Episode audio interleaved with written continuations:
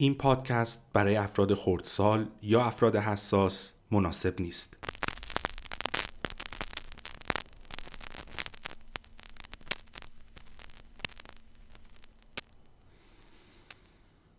اگر تا همین چند وقت پیش یکی ازم می‌پرسید خداگاهی می‌دونی یعنی چی و اینکه فکر می‌کنی چقدر خداگاهی. احتمالا با نگاه عاقلا در صفیحی بهش می‌گفتم این دیگه چه سوال شعر خب معلومه که خودآگاهم. بعدم اینکه خودآگاهی که اندازه نداره. یه موجود یا خودآگاه هست یا نیست. آدم ها هم خب خودآگاهن. الان باز هم اون نگاه عاقل اندر سفیه رو دارم ولی نه در مقابل کسی که اون سوال رو بپرسه بلکه به خود احمقم در گذشته با اون جوابی که می‌دادم. این موضوع خودآگاهی self-awareness که توی قسمت پیشم خیلی حرفش رو زدم چیزی نیست که بتونم توی یه پاراگراف برای کسی تعریفش کنم. ولی همیشه دو تا مثال دم دستی براش دارم که خودم دوستشون دارم. یکیش یه لطیفه یا متل فارسیه و اون یکی هم یه معمایی که توی نوجوانی برام شکل گرفت و بعد از گذشت دو دهه و با بیشتر آشنا شدن با مفهوم خداگاهی بالاخره برام حل شد. اون لطیفه رو با جزئیات به خاطر ندارم ولی خلاصش اینه که یه یارویی بوده ریش بلندی داشته. یکی یه روز ازش می‌پرسه تو وقتی میخوابی ریش تو می‌ذاری روی لحاف یا زیر لحاف این ریشوه هم بعد از چند روز کسی که اون سوال ازش پرسیده بوده توی خیابون می‌بینه و شروع می‌کنه به یارو فش دادن که دهنت سرویس. از وقتی این سوال از من پرسیدی دیگه نمی‌تونم بخوابم. اون دوره ای که ریشه بلندی داشتم یعنی هفته ای نبود که چند بار این ازم نپرسند ماشاءالله ما هم که تو این مملکت چی نداشته باشیم کمدین زیاد داریم. حالا از تنز قوی داستان که بگذریم اینو مثال خوبی می‌دونم راجع به موضوع خداگاهی چون اتفاقی که برای ریشو این داستان میفته دقیقا اینه که به وضعیت ریشش موقع خواب با همون یه سوالی که ازش پرسیده شد خداگاه میشه. ممکنه کسی تصور کنه که خداگاهی بیشتر همیشه آرامش به همراه داره ولی لزوما اینطور نیست.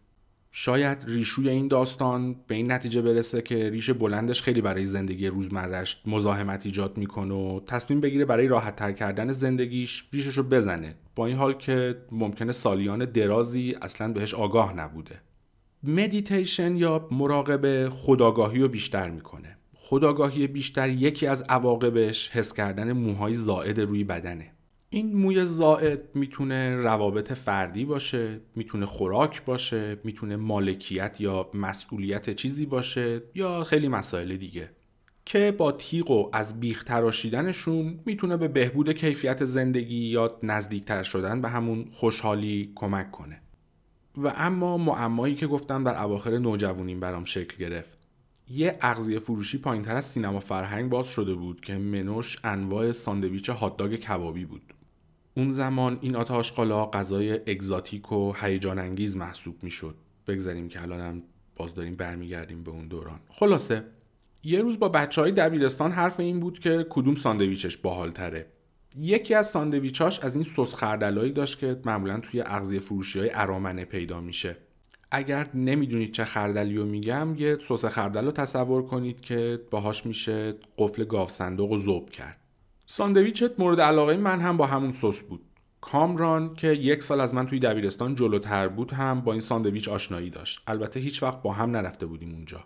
گفت آره خیلی باحاله. فقط سوزش مرحله دومش خیلی بدتر از سوزش موقع خوردنشه. برای همین هم اصلا طرفدار اون ساندویچ نبود. من هم با تعجب بهش گفتم که من اصلا چنین تجربه‌ای با خوردن اون ساندویچ نداشتم. آقا بعد از این مکالمه هر بار اون ساندویچ رو خوردم توی مرحله آخر هضمش دقیقا مثل حرفی که کامی می‌زد دیوارای توالت رو چنگ می‌زدم.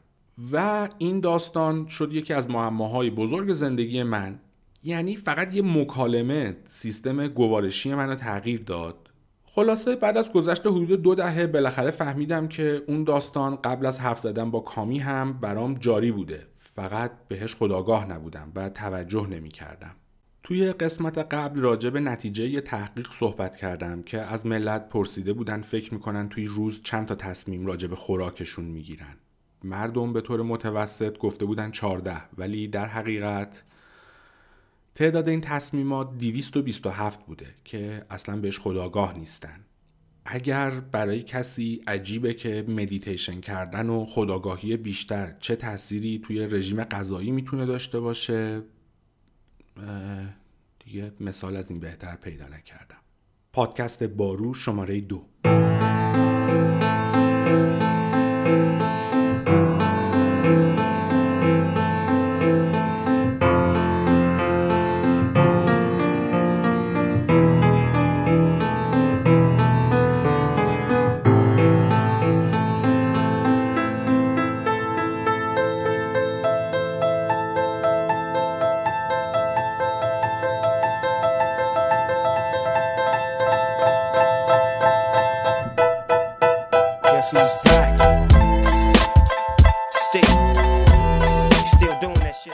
خب اگر اولین باره که دارید این پادکست رو گوش می‌کنید و می‌خواید بدونید موضوعش چیه باید چند دقیقه اول قسمت یک رو گوش کنید.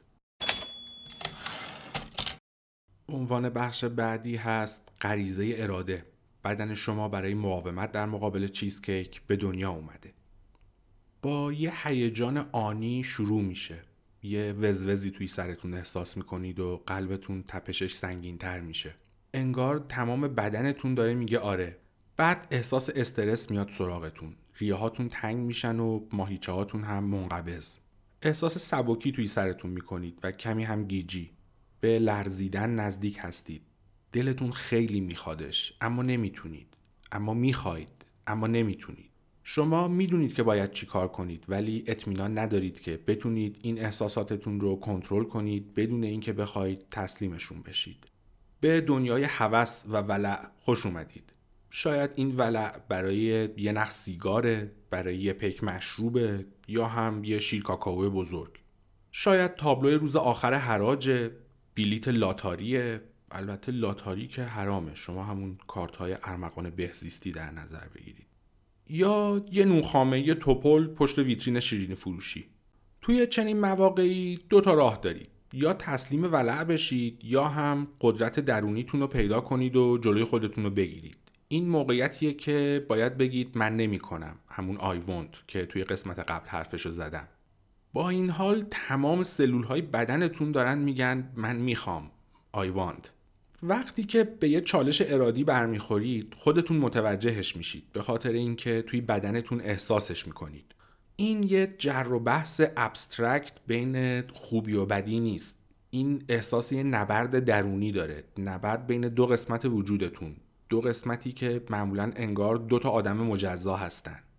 بعضی مواقع ولع برنده میشه بعضی مواقع هم اونی که بهتر می‌دونه و به فکر آینده شماست. اینکه چرا در بعضی از این نبردها پیروز میشید و در بعضی پوزتون به خاک مالیده میشه مثل یه معما میمونه. یه روز مقاومت می‌کنید روز بعد تسلیم میشید. شاید با خودتون فکر کنید من چی فکر می‌کردم؟ ولی سوال بهتر اینه که بدنم در حال انجام چه کاری بود و چه می‌کرد؟ علم کشف کرده که مسئله اراده یک موضوع جسمیه نه فقط یک موضوع ذهنی. این یه حالت موقت بین جسم و ذهنتونه که این توانایی رو به شما میده که جلوی وسوسه ایستادگی کنید. محقق ها دارن متوجه میشن که اون حالت چه شکلیه و اینکه چرا پیچیدگی دنیای مدرن باعث اختلال در اون میشه. اما خبر خوب این که چجوری فیزیولوژی بدنتون رو به سمت اراده بیشتر توی این مواقع که نیازش دارید حل بدید قابل یادگیریه. همچنین می‌تونید به بدنتون آموزش بدید که همیشه در این حالت باشه. تا وقتی که وسوسه میاد سراغتون واکنشتون به طور خودکار خودداری باشه.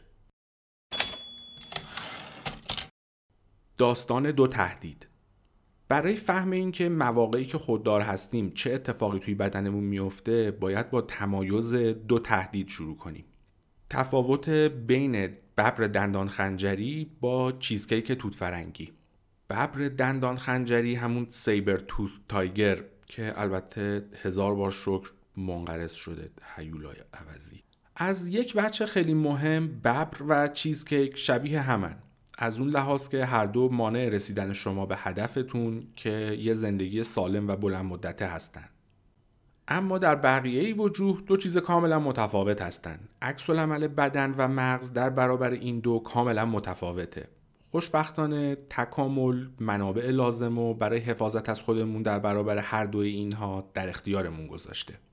بیایید با برگشت به گذشته شروع کنیم. جایی که ببرهای دندان خنجری درنده شکارشون رو دنبال می‌کردن. تصور کنید توی صحرای سرنگیتی آفریقا هستید و اون سر بدویتونم پی کار خودشه. اوضاع هم داره خوب پیش میره. به جسد تازه یه آهو می‌رسید. ولی تا میایید بهش نزدیک بشید هولی شت یه ببر دندان خنجری رو می‌بینید که پشت درخت پنهان شده. احتمالا قصد خوردن آهو رو داره و بعدم وعده دومش یعنی شما. توی چشماش اشتیاق فرو کردن اون دندونهای خنجری توی گوشت نرم شما موج می‌زنه. و برعکس شمای قرن 21 این شکارچی هیچ تردیدی توی ارزای ولعش نداره. ازش انتظار نداشته باشید که توی رژیم غذایی باشه و قلمبه های گوشت بدن شما به نظرش بیش از اندازه پرکالوری بیان. خوشبختانه شما اولین نفری نیستید که توی چنین موقعیتی قرار گرفته. خیلی از اجداد شما هم با این حیولا یا موجوداتی مثل اون روبرو شدن. و شما از اجدادتون غریزه ای به ارث بردید که مواقعی که باید برای حفظ جونتون بجنگید یا فرار کنید به کمکتون میاد. روی این غریزه اسم مناسبی گذاشتن. Fight or Flight Stress Response. میشه واکنش هیجانی بجنگ یا فرار کن. با این حالت آشنایید. تپش قلب شدید فشار دادن دندونها روی هم و هوشیاری بالای تمامی حسها. این تغییرات در بدن چیز تصادفی نیست. این یه هماهنگی پیچیده بین مغز و سیستم عصبیتونه تا سریع و با تمام انرژی در وجودتون عکس عمل نشون بدید. این اتفاقات فیزیولوژیکیه که با دیدن اون ببر صورت می‌گیرن.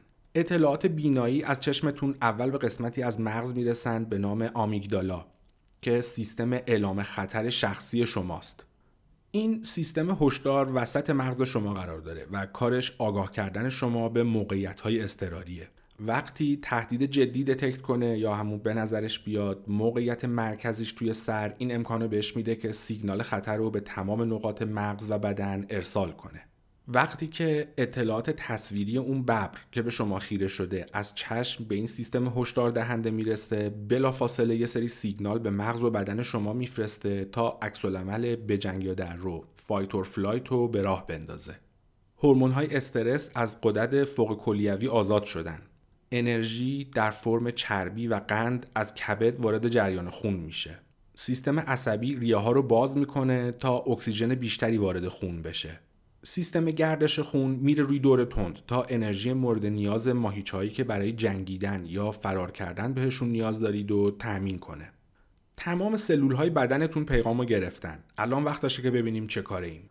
در همین هنگ که بدنتون برای نجات جونتون آماده میشه سیستم هشدار توی مغزتون هم مشغوله. تا مطمئن بشه شما مداخله ای توی کار بدنتون نمی کنید. تمام حواس و توجه شما رو متوجه اون ببر و محیط اطراف می‌کنه و نمی‌ذاره هیچ فکر دیگه ای حواس شما رو از خطر جلوی روتون پرت کنه. این سیستم هشدار همچنین تغییرات پیچیده‌ای در سیستم شیمیایی مغز توی قسمت prefrontal cortex قشر پیش پیشانی میده. قسمتی که کنترل پنج حس شما رو به دست داره.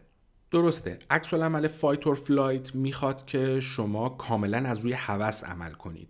قسمت منطقی، خردمند و کنکاشگر prefrontal cortex عملا به خواب میره. بهتره که جاتون رو خراب نکنید و برای فرار هم نقشه کشی بیش از اندازه نکنید. حرف فرار شد بهترین انتخابه. شروع کنید به دویدن. همین الان. این واکنش بجنگ یا فرار کن یکی از بزرگترین هدایای طبیعت به آدم هاست. توانایی داخلی مغز و بدن برای تخصیص تمام انرژی وجودتون برای نجات کونتون در مواقع اضطراری. توی کتاب نوشته کون این دیگه خلاقیت من نبود.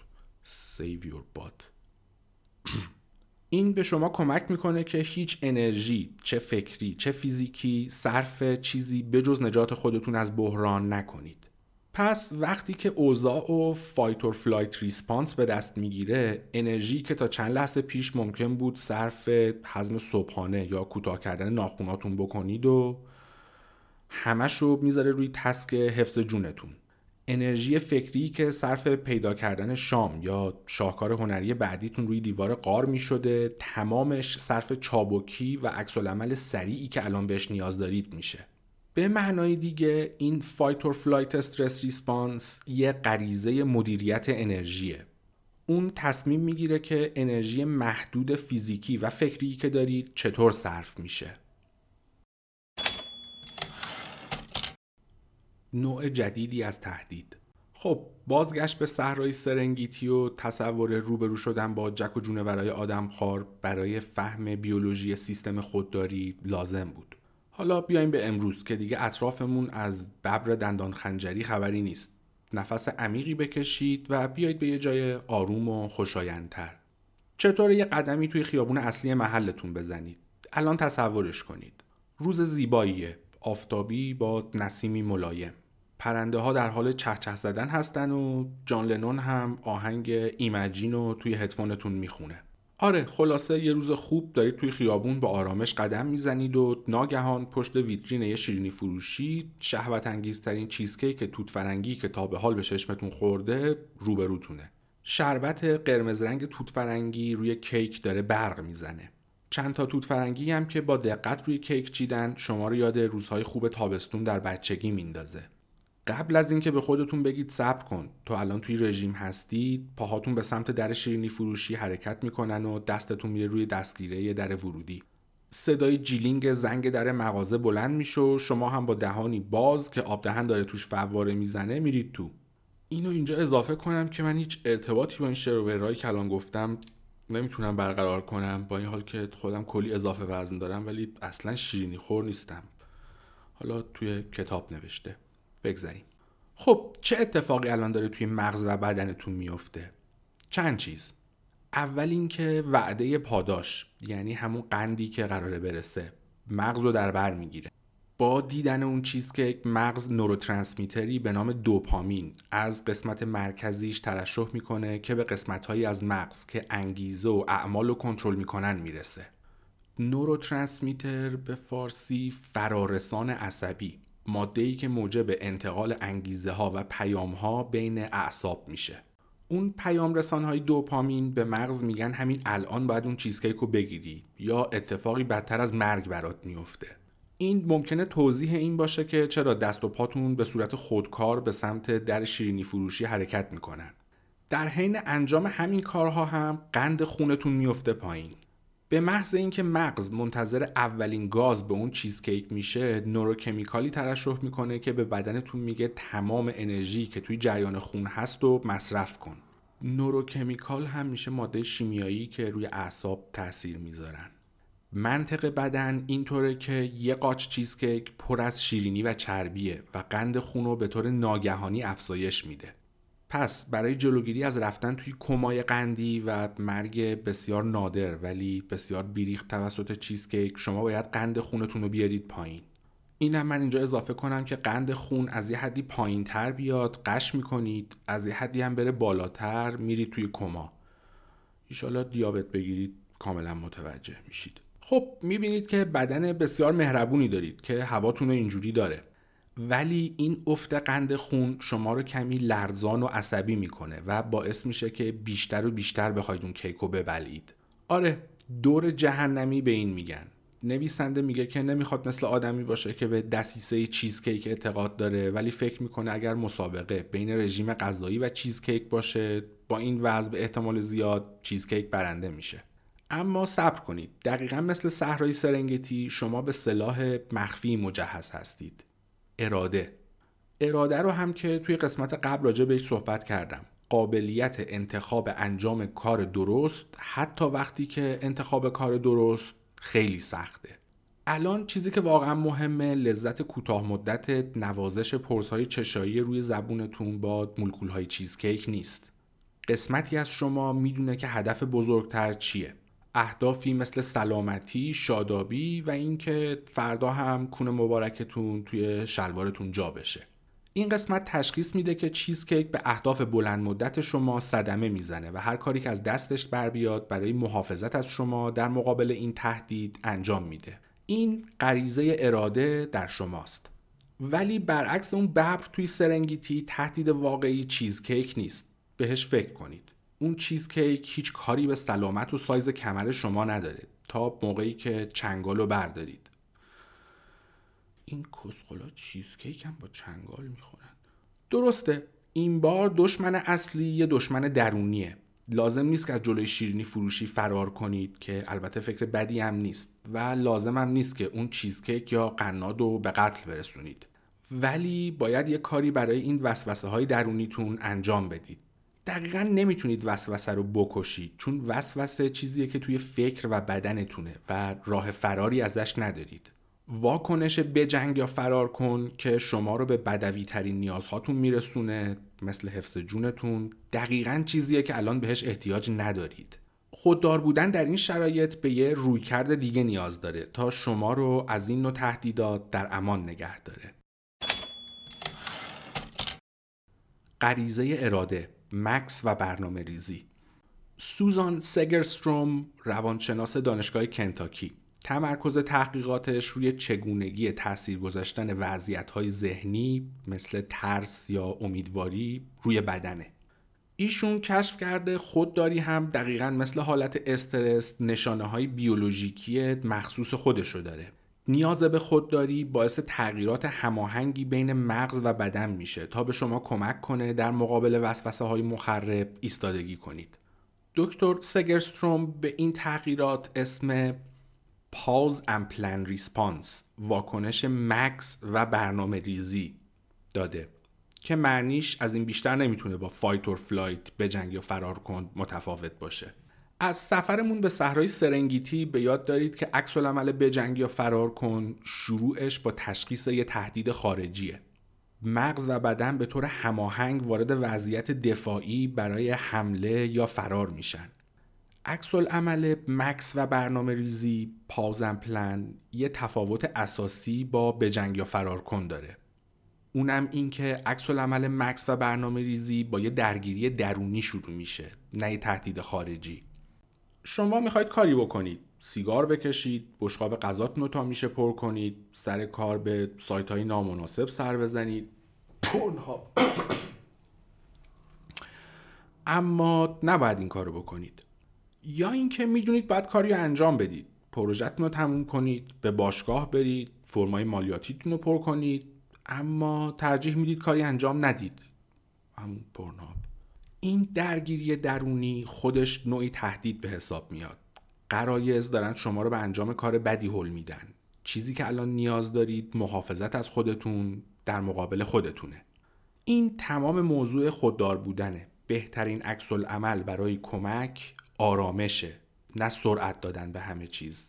دقیقا برعکس واکنش بجنگ یا فرار کن. و این دقیقا کاریه که واکنش پازن پلن. مکس و برنامه ریزی انجام میده. با احساس درگیری درونی تغییراتی در مغز و بدن صورت می‌گیره تا به شما کمک کنه تعمل کنید و در مقابل وسوسه ایستادگی کنید. بدن و مغز با اراده. دقیقا مثل واکنش fight or flight واکنش مکث و برنامه ریزی هم شروعش در مغز صورت می‌گیره. همونطور که سیستم هشدار مغز همیشه در حال نظارت چیزهایی که میشنوید می‌بینید و بو می‌کنید قسمت های دیگه تمرکزشون روی اینه که چی داره در درون شما میگذره. این سیستم self monitoring یا خود نظارتی توی تمام مغز پخش شده و قسمت خودداری prefrontal cortex رو اتصال میده به نواحی از مغز که کارشون دنبال کردن حالات جسمی، تفکرات و احساسات شماست. یکی از کارهای این سیستم اینه که جلوی شما رو از انجام اشتباهات احمقانه بگیره. مثل دوباره نشه کردن بعد از 6 ماه پاکی داد زدن سر رئیستون یا بیتوجهی به بدهی هایی که دارید. این سیستم خودنظارتی فقط در انتظار دریافت سیگنال خطره. این سیگنال منبعش افکار، احساسات و هیجانات شماست که هشدار میده خیلی نزدیک کاری انجام بدید که بعدا ازش پشیمون خواهید شد. وقتی مغز این حالت خطر رو تشخیص بده دوست خوبمون prefrontal cortex میپره وسط تا به شما کمک کنه تصمیم درست رو بگیرید. برای کمک به prefrontal cortex واکنش مکث و برنامه ریزی انرژی بدن شما رو راهش رو به سمت مغز تغییر میده. برای خودداری نیازی به پاهای آماده دویدن یا دستهای آماده مشت زدن نیست. به جاش نیاز به مغز پر انرژی تا قدرتش رو نشون بده. همونطور که در واکنش fight or flight دیدیم واکنش pause and plan هم کارش فقط توی مغز خلاصه نمیشه. یادآوری که بدن شما با دیدن اون cheesecake تغییراتی تو شروع میشه. الان احتیاج دارید بدنتون هم با مغزتون برای رسیدن به اهداف و مقاومت در برابر وسوسه هماهنگ بشه برای انجام این کار prefrontal cortex نیاز به خوددار بودن رو به قسمت های پایینی مغز منتقل می‌کنه این قسمت ها کنترل کننده تپش قلب، فشار خون، تنفس و بقیه اعمال غیر ارادی یا همون اتوماتیک در بدن هستند. واکنش pause and plan بدن شما را دقیقا در جهت عکس واکنش fight or flight هدایت می‌کنه. به جای بالا بردن ضربان قلب ضربان رو پایین میاره و فشار خون رو روی حد نرمال نگه میداره. به جای نفس نفس زدن مثل آدم فراری یه نفس عمیق و آروم می‌کشید. به جای انقباض عضلات برای آمادگی مواجهه با خطر بدنتون کمی شل و ریلکس میشه. واکنش پازن پلن بدن شما رو آروم می‌کنه اما نه خیلی بیهس هدف فلج کردن شما هنگام درگیری درونیتون نیست بلکه دادن آزادی عمل به شما در این موقعیت هاست. با جلوگیری از درجا تسلیم شدن در مقابل وسوسه واکنش پازن پلن به شما فرصت میده که انعطاف بیشتری داشته باشید و کار عاقلانه تر رو انجام بدید. با به وجود اومدن این حالت فکری و فیزیکی در شما این شانس رو دارید که از جلوی اون چیز کیک رد بشید و رژیم غذایی و غرورتون هم سر جاشون بمونند و به قول معروف گچی نشن. با این حال که واکنش مکس و برنامه ریزی به اندازه واکنش بجنگ یا فرار کن به طور ذاتی در ما وجود دارند ولی بدون شک احساس کردید که همیشه اونقدر که بلعیدن اون چیزکیک غریزی به نظر میاد واکنش مکس و برنامه ریزی اونجور نیست. برای اینکه بفهمیم چرا واکنش پازن پلن همیشه در موقع مناسب به کار نمیافته باید نگاه عمیقتری به بیولوژی هم استرس و هم خودداری بکنیم. مخزن قوه اراده. بهترین معیار فیزیولوژیکی اندازه‌گیری واکنش مکث و برنامه ریزی چیزی به نام heart rate variability خب heart rate که میشه میزان ضربان قلب variable میشه متغیر variability میزان تغییر یا شاید مثلا تغییر. گل بگیرن زبان فارسی خب هی تکرار کردن میزان تغییرات ضربان قلب روی روانه. پس از این به بعد همون انگلیسی شد یا مخفف انگلیسی شو HRV میگم خب از اول. بهترین معیار فیزیولوژیکی اندازهگیری واکنش پاوزن پلن چیزی به نام هارت ریت وریبیلیتی که اکثر مردم اصلا به گوششون هم نخورده. ولی پنجره شگفتانگیزیه برای مشاهده وضعیت استرس یا آرامش در بدن. ضربان قلب در همه افراد تا حدودی متغیره. مثلا وقتی یه راه پله رو میرید بالا و آخرش قلبتون داره از دهنتون می‌زنه بیرون احساس این تغییر کار ساده ایه اما اگر آدم سالمی هستید ضربان قلبتون همین که یه جایی نشستید و دارید این مطالب رو میشنوید هم به صورت نرمال کم و زیاد میشه. اینجا منظور سندروم خطرناک آریتمی آریتمیا نیست. این تغییرات نرمال دامنه خیلی کوچیکی دارن. ضربان قلب با هر دم یعنی زیاد میشه و بلافاصله با هر بازدم دوباره میاد پایین. این چیز خوبیه و نشان سلامتیه. این یعنی قلب داره هر دو نوع سیگنال سیستم عصبی خودکار رو دریافت می‌کنه. یکی سیگنال سیستم سمپاتیک که کارش بردن بدن روی دور تنده و سیگنال سیستم پاراسمپاتیک که باعث آرامش، شفا و بهبودی در بدن میشه. وقتی که کسی تحت فشار عصبی یا همون استرسه سیستم سمپاتیک کنترل اوضاع رو به دست می‌گیره که خب جزء بیولوژی بدنه برای کمک به جنگیدن یا فرار کردن. ضربان قلب بالا میره ولی میزان تغییرات variability پایین میاد. قلب توی حالت تپش شدید گیر می‌کنه و این باعث احساس هیجان یا خشم میشه که هر دو همیشه به همراه واکنش fight or flight هستن. در مقابل وقتی که افراد موفق بشن که جلوی خودشون رو بگیرن و خودداری کنن سیستم پاراسمپاتیک وارد عمل میشه و استرس و هوس رو آروم می‌کنه.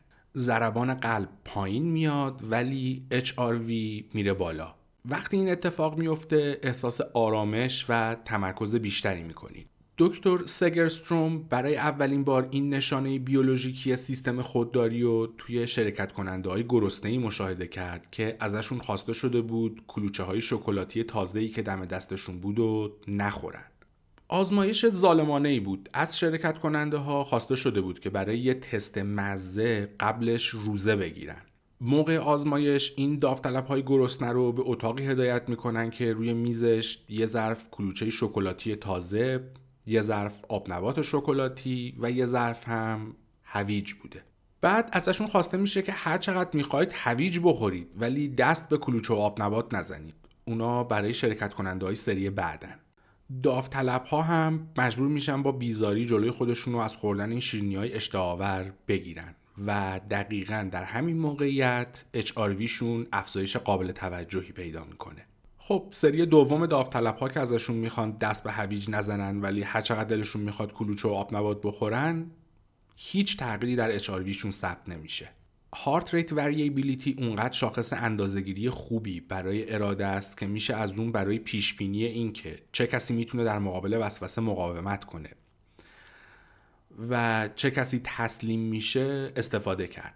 مثلا آدم های الکلی که توی ترک هستن و با دیدن مشروب HRVشون میره بالا احتمال بیشتری داره که پاک یا به قول خارجی ها سوبر بمونن. و الکلیایی که توی ترک هستن ولی با دیدن مشروب HRVشون میفته پایین ریسک بازگشت دوباره به اعتیادشون بیشتره. تحقیقات همچنین اینو نشون میدن که افرادی که HRV بالاتری نسبت به بقیه دارن بهتر می‌تونن تمرکزشون رو حفظ کنن ارزای نیازاشون رو به عقب بندازن و از پس موقعیت های پر استرس زندگی بر بیان. اونها حتی احتمال اینکه توی انجام یک کار سخت کم بیارن خیلی کمتره. حتی اگر در ابتدا شکست بخورن و با انتقادات منفی روبرو بشن. این یافته ها باعث شده که روانشناس ها به HRV بگن مخزن اراده بدن یعنی معیار اندازهگیری فیزیولوژیکی ظرفیت شما برای خودداری. اگر شما HRV بالایی دارید این یعنی شما اراده بیشتری در اختیار دارید. تا وقتی وسوسه سراغتون میاد باهاش مقابله کنید. خب حالا چرا بعضیا شانس اینو آوردن که در مواجهه با چالش های ارادیشون HRV بالایی داشته باشن؟ در حالی که بقیه با یک کمبود فیزیولوژیکی با وسوسه روبرو میشن. فاکتورهای مختلفی روی مخزن اراده شما تاثیر می‌ذاره. از اینکه چی می‌خورید رژیم غذایی گیاهی و غذاهای process نشده کمک می‌کنن. غذای process شده برعکس. تا اینکه کجا زندگی می‌کنید. هوای آلوده باعث کاهش HRV میشه. بله شاید هوای آلوده لس آنجلس یکی از دلایلیه که درصد زیادی از ستاره های سینما راهی کلینیک های ترک اعتیاد میشن. خب خدا رو شکر که ما حداقل از این نظر شانس آوردیم. مخصوصا توی تهران و مثلا اهواز که ماشاءالله همم هم در حال ورزش کردن هستن. هر چیزی که در فکر یا بدن ایجاد استرس کنه توی فیزیولوژی خوددار بودن هم مداخله می‌کنه و در پیش باعث سست شدن اراده میشه. دلهوره، نگرانی، خشم، افسردگی و تنهایی همگی باعث کاهش HRV و ضعف اراده میشن. بیماری و دردهای مزمن هم باعث خالی شدن ذخیره اراده در بدن و فکر میشه. خوشبختانه کارهایی که برای هل دادن بدن و فکر به سمت خودداری بیشتر میشه انجام داد هم به همین اندازه تنوع دارن. مراقبه کردن مدیتیشن که توی قسمت قبل راجع بهش صحبت کردم یکی از ساده ترین و مؤثرترین کارهاییه که میشه برای بهبود سیستم بیولوژیکی اراده ازش بهره برد. این نه تنها مغز و آموزش میده همچنین باعث افزایش HRV میشه. هر کار دیگه ای برای دوری از استرس و بهبود سلامتتون انجام بدید هم مثل ورزش، خواب خوب شبانه، رژیم غذایی سالم، خوشگذرونی با دوستان و فامیل و شرکت در مراسم مذهبی یا روحانی اسپریچوال. همگی به افزایش ذخیره اراده در بدن شما کمک می‌کنن. مگان اوتن روانشناس و کنچنگ بیولوژیست. به تازگی نتیجه اولین سری تحقیقاتشون رو راجع به یه پروتکل درمانی جدید برای بهبود خودداری منتشر کردن. البته احتمالا زمان نشر کتاب تازه بوده. جهت یادآوری کتاب نشرش سال 2011 این دو محقق دانشگاه مک کویری در سیدنی استرالیا از نتایج تحقیقاتشون شگفت زده شدن با این حال که امید و انتظار نتایج مثبتی داشتن ولی هیچکس نمی‌تونست حدس بزنه که این تاثیرات مثبت انقدر وسیع و گسترده باشن موشهای آزمایشگاهی این تحقیق متشکل بودن از 6 مرد و 18 زن بین سنین 18 تا 50 سال. بعد از گذشت دو ماه دوره درمان بهبود اونها در زمینه حفظ تمرکز و مقاومت در مقابل حواس پرتی کاملا مشخص بوده. اما نتایج به اینها خلاصه نمیشه. اونها مقدار مصرف مشروبات الکلی، سیگار و قهوهشون پایین میاد بدون اینکه کسی ازشون چنین چیزی خواسته باشه. وضعیت خوراکشون بهتر میشه و خود به خود از آشغالخوری دوری می‌کنن. جانک فود به فارسی چی میشه؟ همون آتاشغال میشه دیگه. زمان تلویزیون نگاه کردنشون کم میشه و به جاش بیشتر برای مطالعه و آموزش وقت میذاشتن.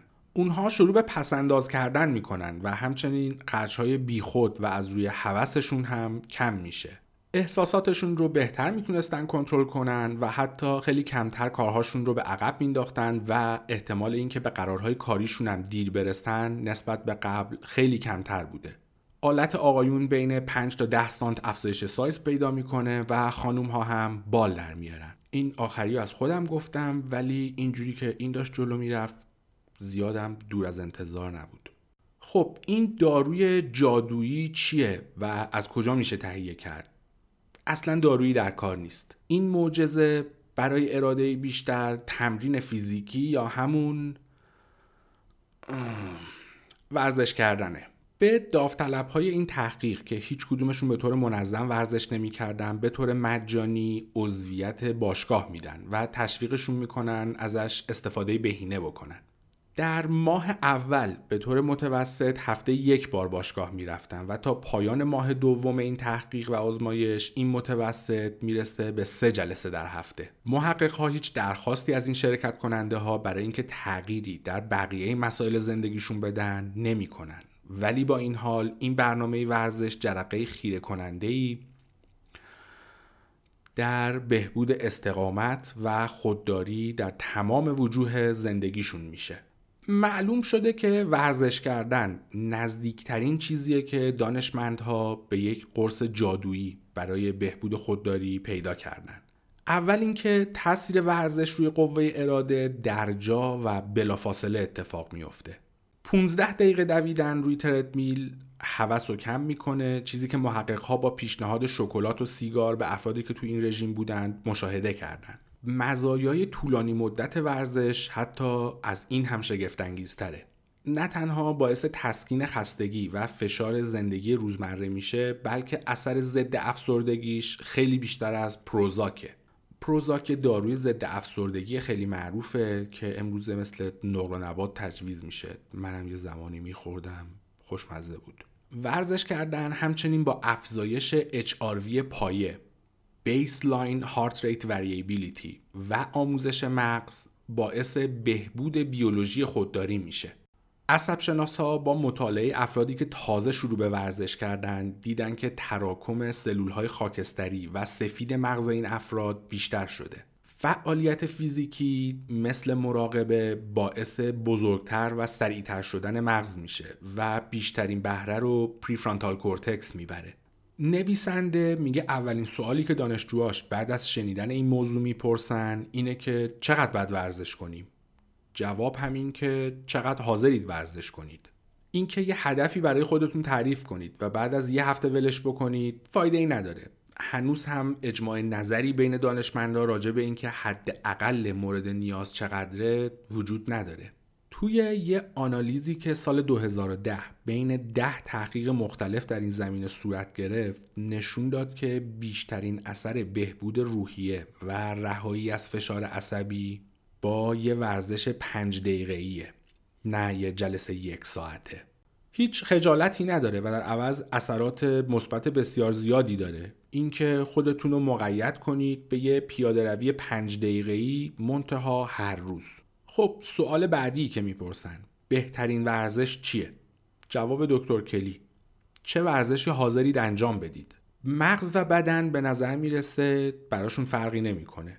پس از هر جایی شروع کنید عالیه باغبونی، قدم زدن، رقصیدن، یوگا، ورزش های تیمی، شنا، بازی کردن با بچه یا حیوان خونگیتون یا حتی یه تمیزکاری حسابی محل زندگی یا سر زدن به یه پاساژ یا مرکز خرید.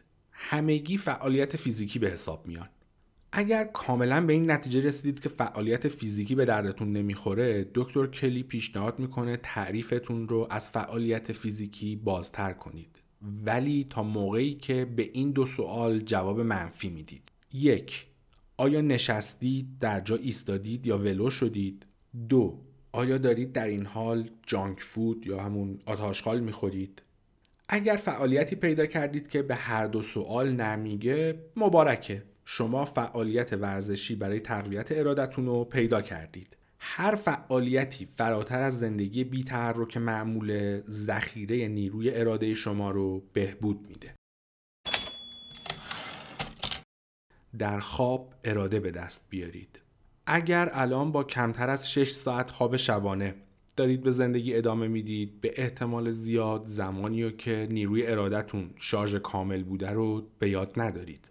کم خوابی هر چند کم ولی به صورت دائمی شما رو مستعد استرس، ولع و هوس می‌کنه. همچنین کنترل کردن احساسات و پیدا کردن تمرکزتون برای چالشت من میکنمتون آی ویل با وجود کم خوابی بسیار سخت خواهد بود. دکتر کلی میگه توی کلاسهاش همیشه یک گروه هستن که در جا با این موضوع ارتباط برقرار می‌کنن. پدر و مادرهایی که تازه بچه دار شدن. اگر کمخوابی مزمن دارید به احتمال زیاد در پایان روز دارید خودتون رو سرزنش می‌کنید که چرا دوباره تسلیم هوس شدید یا کاریو که باید انجام می‌دادید و به عقب انداختید. بعدم وارد گرداب احساس گناه و شرم میشید. خیلی سخت به این فکر میافتیم که به جای تلاش بیشتر برای بهتر کردن خودمون بهتر اینه که به اندازه کافی استراحت کنیم. حالا چرا کمخوابی نیروی ارادمون رو خالی می‌کنه؟ برای شروع کم خوابی چگونگی مصرف گلوکوز که منبع اصلی تولید انرژی در بدن و مغز هست و دچار اشکال می‌کنه. شما وقتی کم خوابید سلول های بدنتون درست نمی‌تونن از جریان خون گلوکوز دریافت کنن. این باعث کمبود انرژی در سلول و احساس خستگی در شما میشه. با وجود بدن و مغزی که عاجزانه نیاز به انرژی دارن هوس خوردن شیرینی و قهوه هم در شما بیشتر میشه. حتی اگر سعی کنید با خوردن شیرینی و قهوه انرژی مورد نیاز مغز و بدنتون رو تامین کنید باز هم اونها به خاطر اینکه درست نمی‌تونن انرژی رو مصرف کنن در حالت ضعف باقی میمونن. و این خبر بدیه برای سیستم خودداری که یکی از مصرف کننده های اصلی انرژی محدود موجود در مغزه. من صدام دیگه داره میره. اینو دیگه فردا پس فردا باید منتشر کنم. دیگه صدا اینجوریه. بسازید دیگه. بیشترین تاثیر این حالت کم بوده انرژی در مغز روی prefrontal cortex ه. محققین علم خواب حتی یه اسم بامزه برای این حالت دارن. mild prefrontal dysfunction اختلال خفیف قشر پیش بیشانی از خوابتون کم کنید در پیش موقتا میشید مثل Phineas Gage. بعد از اون صدمه ای که مغزش بر اثر اون انفجار خورد. تحقیقات نشون دادن که تاثیر کمخوابی در مغز دقیقا مثل مصرف مشروب الکلیه. حالتی که خیلی از ماها می‌دونیم زیاد کاری برای خوددار بودن نمی‌کنه. ولی چه حالی میده؟ وقتی که prefrontal cortex درست نتونه کار کنه کنترل بقیه قسمت های مغز رو هم از دست میده.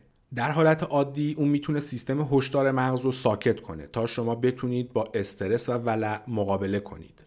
ولی یک شب کم خوابی ارتباط این دو بخش از مغز رو قطع می‌کنه. سیستم هشدار که حالا دیگه چیزی کنترلش نمی‌کنه شروع می‌کنه در مواجهه با استرس های معمولی زندگی روزمره واکنش شدید نشون دادن. بدن در وضعیت فیزیولوژیکی جنگ یا فرار کن fight or flight گیر می‌کنه به همراهش هورمون های استرس بیش از اندازه ترشح میشن و HRV پایین میاد. نتیجه استرس بیشتر خودداری کمتر. ولی خبر خوب اینه که تمام اینها برگشت پذیره. وقتی که یک آدم کمخواب یه شب به اندازه کافی و راحت میخوابه اسکن مغزش دیگه اشکالی در قسمت prefrontal cortex نشون نمیده. در واقع مغزشون دوباره به حالت طبیعی مغزی که به اندازه کافی استراحت کرده برمیگرده. محققین اعتیاد حتی دارن روی این کار می‌کنن که با خواب کافی جلوی مصرف مواد مخدر رو در افراد بگیرن. توی یه تحقیق با فقط روزی پنج دقیقه مدیتیشن تمرکز روی تنفس. تونستن افرادی رو که تازه ترک کردن و یک ساعت به خوابشون اضافه کنن. و همین کار احتمال مصرف دوباره مواد در این افراد رو بسیار پایین آورد. خب عنوان بخش بعدی هست وقتی که خوابیدن خودش یک چالش ارادیه. من این بخش رو خیلی خلاصه می کنم نویسنده راجع به یکی از دانشجوهاش نوشته که به علت کم خوابی تمام مشکلاتی که تا اینجا حرفش رو زدیم به اضافه چرت زدن سر کار و جلسه و چیزای دیگه زندگیشو آزار می‌داده. تصمیم می‌گیره زود بخوابه ولی موفق نمیشه. علت هم تلویزیون و فیس...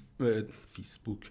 تلویزیون و فیسبوک و اینستاگرام و بقیه رسانه های اجتماعی و از این حرفا. و اینکه چالش اول ارادیش این میشه که شب و موقع خواب وقت وقتش رو صرف این کارا نکنه. که بعد موفق میشه و همه چی خوب میشه و نمی‌دونم عروسی می‌کنه و به سمت غروب آفتاب حرکت می‌کنه و نمی‌دونم این حرفا. هزینه خودداری بیش از اندازه. غریزه اراده چیز فوق ایه به وسیله کار سختی که مغز انجام میده و همکاری بدن شما می‌تونید تصمیم گیری های روزمرتون رو بر اساس اهداف بلند مدتتون انجام بدید و نه از روی عجله، اضطراب یا لذت و عشق و حال کوتاه مدت. ولی خودداری کار کم هزینه ای نیست. تمامی کارهای ذهنی که حرفش رو زدیم تمرکز فکری، اولویت دهی به اهداف و کنترل کردن هوس و ولع نیاز به صرف انرژی دارن. انرژی واقعی که بدنتون تعمین می‌کنه. دقیقا مثل نیاز ماهیچه ها به انرژی برای فرار کردن یا جنگیدن در موقعیت های استراری همه می‌دونن که استرس بیش از اندازه برای سلامت مزره وقتی شما به صورت مزمن و دائمی تحت استرس هستید بدنتون هم دائما به جای صرف انرژیش برای کارهای بلند مدت مثل هضم غذا، تولید مثل، بهبود زخم و ضرب دیدگی و صدمات فیزیکی و مقابله با بیماری انرژیشو صرف هندل کردن جریان دائمی مسائل اضطراری و پر استرس می‌کنه. و به این طریقه که استرس دائمی باعث ابتلا به بیماری های عروقی، دیابت، کمردرد، ناباروری یا هم زمینگیر شدن با هر سرماخوردگی جزئی میشه. حالا اینکه اصلا نمیشه از این استرس های معمولی زندگی فرار کرد یا باهاشون جنگی خارج از این بحثه. از بدهی نمیشه فرار کرد نمیشه اونقدر گردنش رو فشار داد تا خفه بشه. پس تا وقتی که مغز تشخیص یک تهدید خارجی میده فکر و بدن شما هم دائما در وضعیت هشدار و اعمال عجولانه به سر خواهند برد. خودداری هم نیاز به صرف انرژی زیادی داره و به همین علت ای از دانشمندا معتقدن که خودداری دائم هم مثل استرس دائمی و, و مزمن سیستم دفاعی بدن رو ضعیف می‌کنه و باعث بیماری میشه. خب همینجا برای اولین بار بشنوید. اراده بیش از اندازه هم می‌تونه برای سلامت شما مضر باشه. ممکنه با خودتون فکر کنید پس تمام مطالبی که تا اینجا راجع به اهمیت اراده برای سلامتی گفتی چی شد؟ حالا میگی خوددارید منو مریض می‌کنه.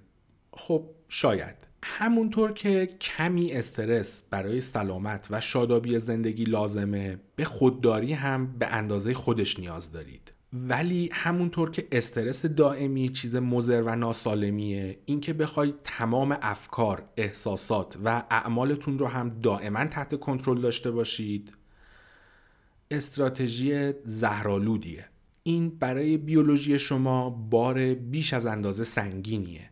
خودداری هم مثل واکنش ترس و استرس استراتژی زیرکانه که با تکامل در ما شکل گرفته و برای مواجهه با موقعیت های مشخصیه. ولی دقیقا مثل استرس اگر مزمن و بیامان دائما در حال خودداری باشید خودش ایجاد مشکل می‌کنه. ما انرژی که صرف خودداری می‌کنیم و باید دوباره شارژ بکنیم و لازم بعضی مواقع منابع فیزیکی و فکریمون رو صرف چیزهای دیگه ای بکنیم.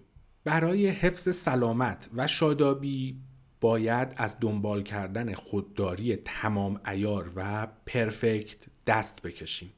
حتی با تقویت اراده و خودداری شما نمی‌تونید تمام اعمال، افکار، احساسات و سخنتون رو تحت کنترل داشته باشید. پس مجبورید که چالش و نبردهای ارادیتون رو با خردمندی انتخاب کنید. خب در ادامه یکی دو صفحه راجع به ورزشکارای حرفه‌ای نوشته که با استراحت و مدیتیشن منظم به وضعیت فیزیکی بهتری رسیدن و از این نتیجه گرفته که ریلکس کردن و استراحت چیز بسیار لازمیه. فقط نکته این که ولو شدن جلوی تلویزیون یا ریلکس کردن با گیلاس شراب استراحت مفیدی محسوب نمیشه. ولی بازم چه حالی میده. یک ملت تحت استرس. خیلی از ماها تعاریف خودمون از اراده داریم. صفت شخصیتی، حسن یا فضیلت، چیزی که داریش یا نداریش. شاید هم یه نوع سنگدلیه که با گذروندن شرایط سخت در ما شکل می‌گیره. اما علم تصویر کاملا متفاوتی از اراده نشون میده. استعدادی که با تکامل در ما شکل گرفته و همه داریمش. هماهنگی ظریف و پیچیده‌ای بین مغز و بدنمون. ولی همونطور که دیدیم اگر در شرایط افسردگی یا استرس باشید بدن و مغزتون ممکنه درست با هم همکاری نکنن. کمخوابی، رژیم غذایی بد، کم تحرکی و خیلی چیزایی دیگه می‌تونن اراده ما رو مختل کنن. انرژی ما رو بگیرن و باعث بشن مغز و بدن ما در یک وضعیت مزمن استرس گیر کنن. هر پزشک متخصص تغذیه یا همسر قرقرو که فکر می‌کنه فقط تصمیم به با اراده بودن برای رسیدن بهش کافیه باید اینو گذاشت جلوشون. بله ذهن شما برای با اراده بودن مهمه. ولی فقط وقتی که بدنتون هم همکاری کنه. علم همچنین این بینش رو به ما میده که استرس دشمن اراده است. خیلی مواقع تصور می‌کنیم که استرس تنها راه به انجام رسوندن کارهاست. برای همین هم در جهت انگیزه دادن به خودمون تا دقیقه آخر کار رو به عقب میندازیم شب امتحان خودمون. و خودمون رو به باد انتقاد می‌گیریم. چرا انقدر تنبلیم؟ یا از استرس برای انگیزه دادن به بقیه استفاده می‌کنیم. سر کار داغ می‌کنیم و با اخم و جذبه وارد خونه میشیم. این ممکنه در کوتاه مدت پاسخگو باشه ولی در بلند مدت هیچ چیز به اندازه استرس باعث نابودی اراده نمیشه. بیولوژی استرس و بیولوژی اراده با هم انتباق ندارن. هر دو واکنش fight or flight بجنگ یا فرار کن. و pause and plan تأمل و برنامه ریزی موضوعشون مدیریت انرژیه. ولی هر کدوم توجه و انرژی شما رو به صورت کاملا متفاوتی مصرف می‌کنن. واکنش بجنگ یا فرار کن تمام انرژی موجود رو خالی می‌کنه توی بدن تا به صورت غریزی عکس العمل نشون بدید. و در عوض قسمت هایی از مغز که برای تصمیم گیری خردمندانه هستن و از کار میندازه در مقابل واکنش pause and plan تأمل و برنامه ریزی اون انرژی رو خالی می‌کنه توی مغز و البته نه همه جای مغز. فقط به مرکز خودداری یعنی prefrontal cortex استرس شما را تشویق می‌کنه تا به اهداف و دستاوردهای کوتاه مدت و دم دستی توجه کنید. و در مقابل خودداری توجه شما رو به تصویر کلی زندگیتون جلب می‌کنه. یکی از بهترین کارهایی که برای تقویت اراده می‌تونید بکنید اینه که یاد بگیرید چجوری استرس رو مدیریت کنید. در سالهای اخیر ادهی کارشناس نخبه ادعا کردند که آمریکایی ها اراده جمعیشون رو از دست دادن. اگر این حرف درست باشه ربط زیادی به اینکه مردم ارزش های آمریکایی بودن و امریکن ولیوز رو فراموش کردن نداره و بیشتر به علت استرس و اضطراب زندگی امروزیه.